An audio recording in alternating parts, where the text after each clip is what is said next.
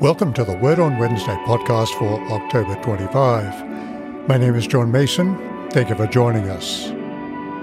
Many in the West follow the mantra, all religions are the same. This popular form of pluralism seems to make sense, but it fails to account for the many significant differences between the world's great religions.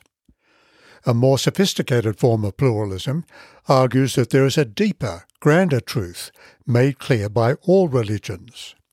This truth, it is said, has little to do with Allah requiring five daily prayers, or Buddha advocating the subduing of the emotions, or Jesus dying on the cross for the sins of the world.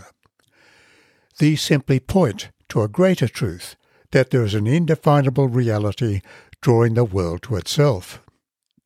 Defined this way, pluralism claims to have discovered a greater truth none of the world's religions has found.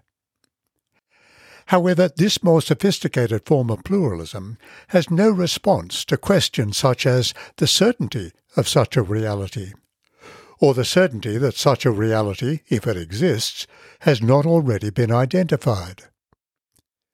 Come with me to Daniel chapter 6 where we learn that public servants around King Darius wanted to bring down Daniel, who had risen to great power in Persia despite being Jewish.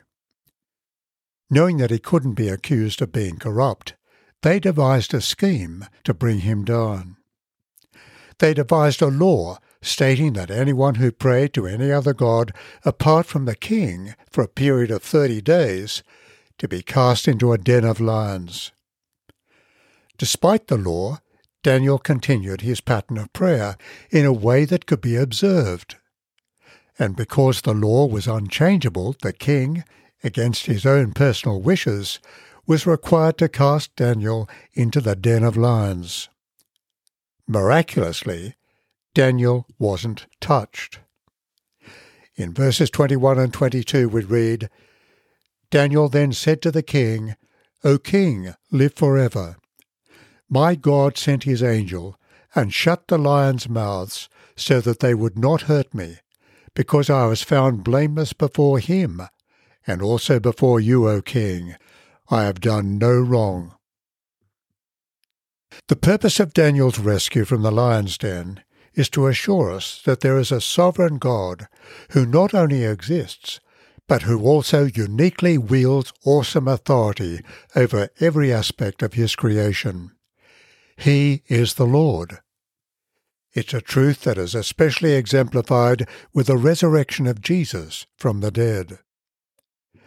Daniel chapter 6 reveals that God can turn hungry lions into docile pets, overcome cunning, corrupt public officials, and overturn the supposedly unchangeable laws of a king.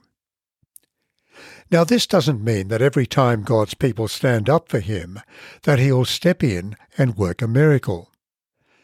The letter to the Hebrews, chapter 11, provides many examples of God's people who were not rescued from death, but who were commended for their faith, knowing that God has a better plan. So, as we reflect on Daniel chapter 6, we are assured that there is a sovereign God who has authority over every human institution. It also reminds us of our need to serve God wherever we are. So let me encourage you to ask God to enable you to stand firm in your faith, no matter the cost, and to speak up for Him when the opportunity arises or when the situation demands it you may find it helpful to read Daniel chapter 6 as well as Hebrews chapter 11. Let me pray.